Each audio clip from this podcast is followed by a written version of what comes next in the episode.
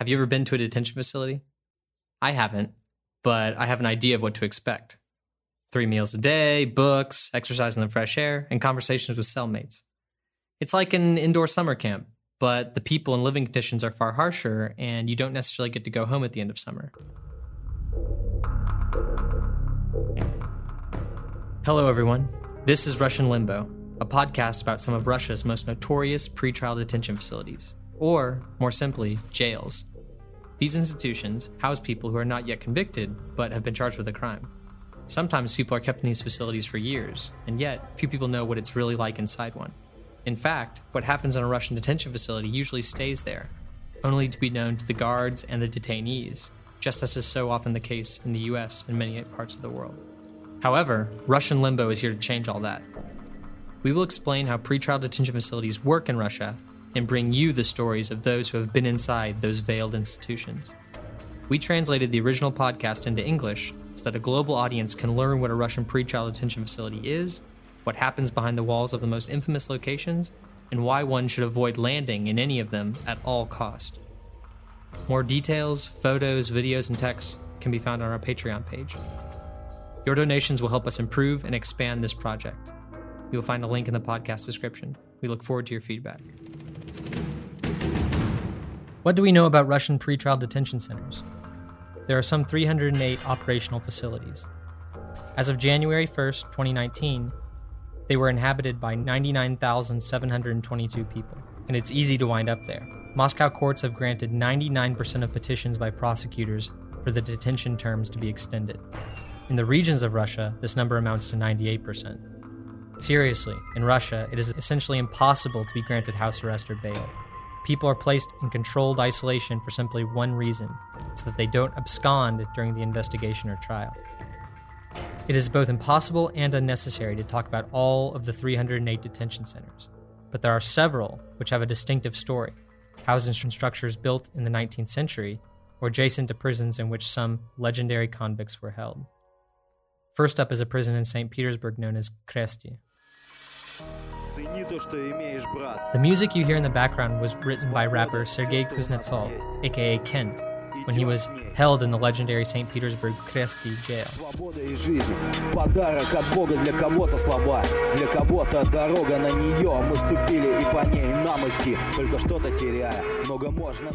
In 2009, Kuznetsov worked for a furniture production company. Not much for education, he became addicted to drugs. In his own words, he smoked weed, used speed, and then turned to harder narcotics. In 2011, he was sentenced to four years and six months in prison under Article 228 in Russia. Nearly a third of all prisoners are convicted under this article about drug possession. In 2019 alone, 78,000 people were sentenced, and 53 law enforcement officers were found guilty of tampering with the evidence. The rapper refuses to confirm the actual reason for his conviction, but while at Kresty, behind the fence, as they say, he began to write about the zone, which is the Russian slang term for jail or prison, freedom, and organized crime in St. Petersburg. This earned him the respect of other inmates, who even asked him to write some verses and send to family. In 2014, Kuznetsov was let out on parole. It was then he announced the release of his album that had been illegally recorded at Kresty. On Sergei Kuznetsov's social media profile, it states the tracks were created and recorded at St. Petersburg Kresty prison when I was doing my time. It was all done illegally, and, therefore, the quality of the recordings leaves much to be desired, but this is not important. The main thing is that everyone should be able to feel the emotions experienced by people behind the fence. It might help someone to avoid making mistakes and paying the price. Appreciate freedom, free air for everyone. Kuznetsov is not the first rapper to produce music in a Russian prison. He is also not the first to dedicate his poetry to Kresty. Over the 200 years of this St. Petersburg prison's existence, many artists, writers, poets, and scientists called this place home at some point. Perhaps the most famous poem to come out of Kresty was written by Anna Akhmatova, renowned poetess of the Silver Age тоскосельской веселой грешницы, что случится жизнью твоей. For Akhmatova, one could say Kresty was a family institution. In August 1921, her husband, poet and historian Nikolai Gumilev, was taken from the St. Petersburg prison to be executed. Then, in August 1938, her son, Orientalist and philosopher Lev Gumilev, also found himself in the same detention facility. Anna Akhmatova's life and poetry of an era gone by remain as testaments to the bondage and destructive power of this prison, which Sergei Kuznetsov's album verifies in this modern age. At the beginning of the 18th century, at the site of the detention facility on Arsenalnaya embankment, was the so called Wine Town.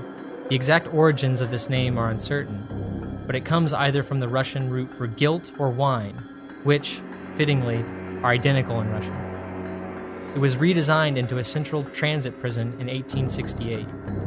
A few years later, the complex was demolished, and by 1892, a brick prison had been built instead. Kresty, which means crosses, got its name due to the shape of the building. Two five story cross shaped blocks containing about a thousand single cells. Thus, Kresty was designed as a solitary confinement jail. Made of dark red brick, it doesn't resemble a prison from the outside at all. In fact, in the early 20th century, it was considered very modern. White walls, wooden floors, windows instead of vent panes. Kresty was the first of the Russian prisons to have electricity. The cells themselves were quite simple a table, a stool, a bunk, and a shelf with utensils. The door had a small window. The guards would bring food and observe the prisoners through it. Any official reports about Kresty often quote the architect behind the prison, Antony Osipovich Tomishko. He allegedly said that the cross shaped building would remind the prisoners of their sins, which would help them to repent faster. But in reality, there is a practical reason for the crucifix design. The guards who occupied one of the two buildings found it easier to watch the prisoners. Maybe that's why in 200 years only one person has ever managed to escape Kresty the legendary St. Petersburg raider Leonka Panteliev, who, nevertheless, was shot by security officers on the way out. Panteliev is neither the first nor the last to attempt an escape, but usually escapees were detained on Kresty territory, that is, in isolation.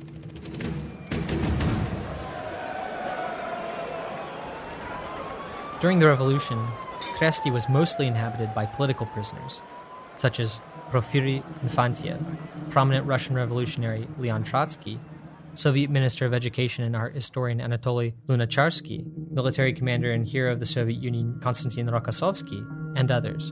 In the early 20th century, Infantiev wrote that it was, quote, a jail with spacious, bright, and extremely clean corridors. There wasn't a single speck of dust, and everything shone. However, by the middle of the 20th century, the cells had ceased to be solitary, each of them crammed with several rows of beds. While the original sanitary environment harmed prisoners who went without meaningful human interaction for a long time, the subsequent cluster conditions created more suffering for prisoners due to overcrowding.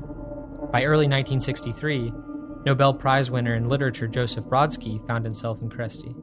Here's what he had to say about the prison in an interview with Solomon Volkov. Visually, Kresty is a tremendous scene. I don't mean the courtyard, because it is pretty trivial. Actually, I didn't get to see it much when working in the morgue. But the inside view, because this prison was built at the end of the 19th century, and it's not exactly Art Nouveau, but still, all these galleries, springs, wire, just like the work of the Italian architect Piranesi. Absolutely, sort of a la Russe. No, not a la Russe, rather, a German tendency, like an old factory, red brick just everywhere. In 2015, by what would have been Brodsky's 75th birthday, prison authorities found the cell where the poet had served his time. Some journalists said that there was a nice view from it. Oh, and in that same year, a student tried to smuggle amphetamine into Kresty detention facility with a remote control toy helicopter. If you can believe it. In the 90s and 2000s, the prison deteriorated. Crowded and hot cells are simply dangerous for inmates the European Court of Human Rights fined Russia $7,500 for keeping a Nigerian citizen in torturous conditions. By the beginning of the 21st century, Kresty Detention Facility had become one of the most famous pretrial detention centers in Russia. On social media and on websites dedicated to prisons, it is written that those who have passed through Kresty are sometimes called Pakhan, aka Goomba, Bull Goose, or Kingpin, that is, authority figures amongst prisoners. However, many of those who did their time there laugh at this obsolete title. In the 2010s, due to the simplified access to information and the work of the human rights community, the public learned about high profile cases and deaths amongst the inmates. In 2011, Novaya Gazeta wrote about the case of Sergei Konovalov. He ended up in Kresty detention facility on February 2nd of that year. Just two days later, on February 4th, he was found dead with a noose around his neck. Earlier, the investigative committee opened a criminal case against him for sexual assault. This is one of the numerous cases of suicide amongst those charged with this article. It was at Kresty that an American accused of pedophilia was found dead. Another high profile incident happened in July 2015. St. Petersburg resident Yevgeny Romanov was detained because he was allegedly drunk in the street. During the personal search at the police station, the police officers found a plastic bag filled with drugs. Romanov claimed that the prohibited substances had been planted, since during the first inspection on the street, the police had found nothing. Romanov was sent to Kresty on suspicion of drug trafficking, and five months later he died. Cause of death? Heart failure and arrhythmia. Romanov was found guilty in late 2017, but the case was dismissed because of his passing. Romanov's mother sought justice. She believed that the doctors failed to diagnose his heart disease and prescribed strong antipsychotics, which amplified the underlying condition. Only in 2019 did the mother of, the deceased prisoner win damages in the amount of half a million rubles against the infirmary of the Federal Penitentiary Service of Russia.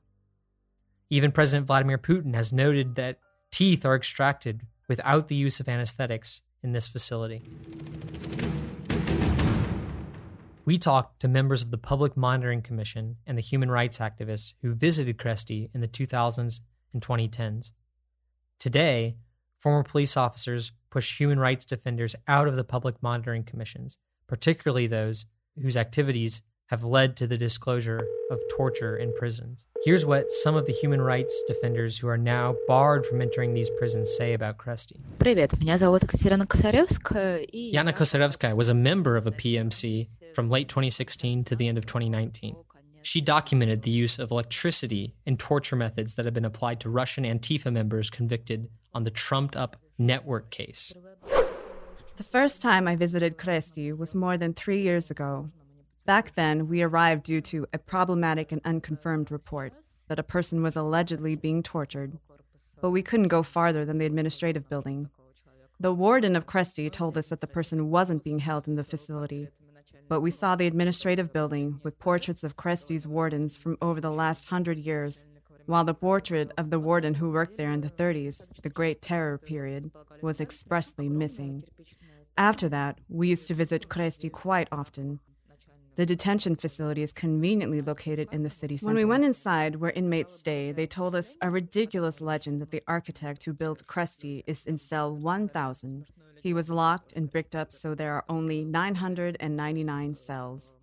We noticed violations from the start, and there were many. Generally, in my experience, it is impossible to come to a place of forced detention and not to see violations. Sometimes they are necessary, sometimes not because following the law in Russia is often impossible. Old Kresty was a disaster. Almost all cells were of 8 square meters, and in these 8 square meters, four strangers lived and had to remain together all the time. Such a room is smaller than most bathrooms, especially in the US. Of course, there is no hot water, and according to the internal regulations, there should be different small tables and additional benches that don't even fit into the cell. A petition of grievances is not kept, and we tried to bring this up from the very beginning. There was a psychiatric ward, which now exists in New Kresty too, but the PMC members have not been allowed there. They also haven't been allowed in the facility outside the hours. This was always suspicious and quite scary. In the 2000s, it was decided that the inhabitants of Kresty should be removed to allow for the construction of a bigger prison which would accommodate 4,000 people on the outskirts of St. Petersburg. Construction commenced in 2007. The prison department proudly announced that the new Kresty would be the largest pretrial detention center in the world. By 2017, the construction had ended, and the prisoners were moved out of Kresty. Here's a fragment of a short TV news episode on the opening of the new Kresty detention facility. By opening the sliding bolt, the warden seems to lift the veil of secrecy over the interior of the new cells. 30 square meters, almost a studio apartment. There is a refrigerator and a TV set, judging by the size of which it was transferred from the old Kresty jail, a separate toilet. Compared with the old Kresty, the new detention facility can be granted several stars. The jail in Kolpino was built in the image of Old Kresty, but in line with Western prison standards, with spacious cells. Representatives of the Federal Penitentiary Service explained the preservation of the cruciform shape of the building as a matter of concern for the welfare of all prisoners. Quote, During daylight hours, the sun unfailingly attends all inmates, said the agency. Despite the comfort of the new pre-trial detention facility, there have been reports of torture.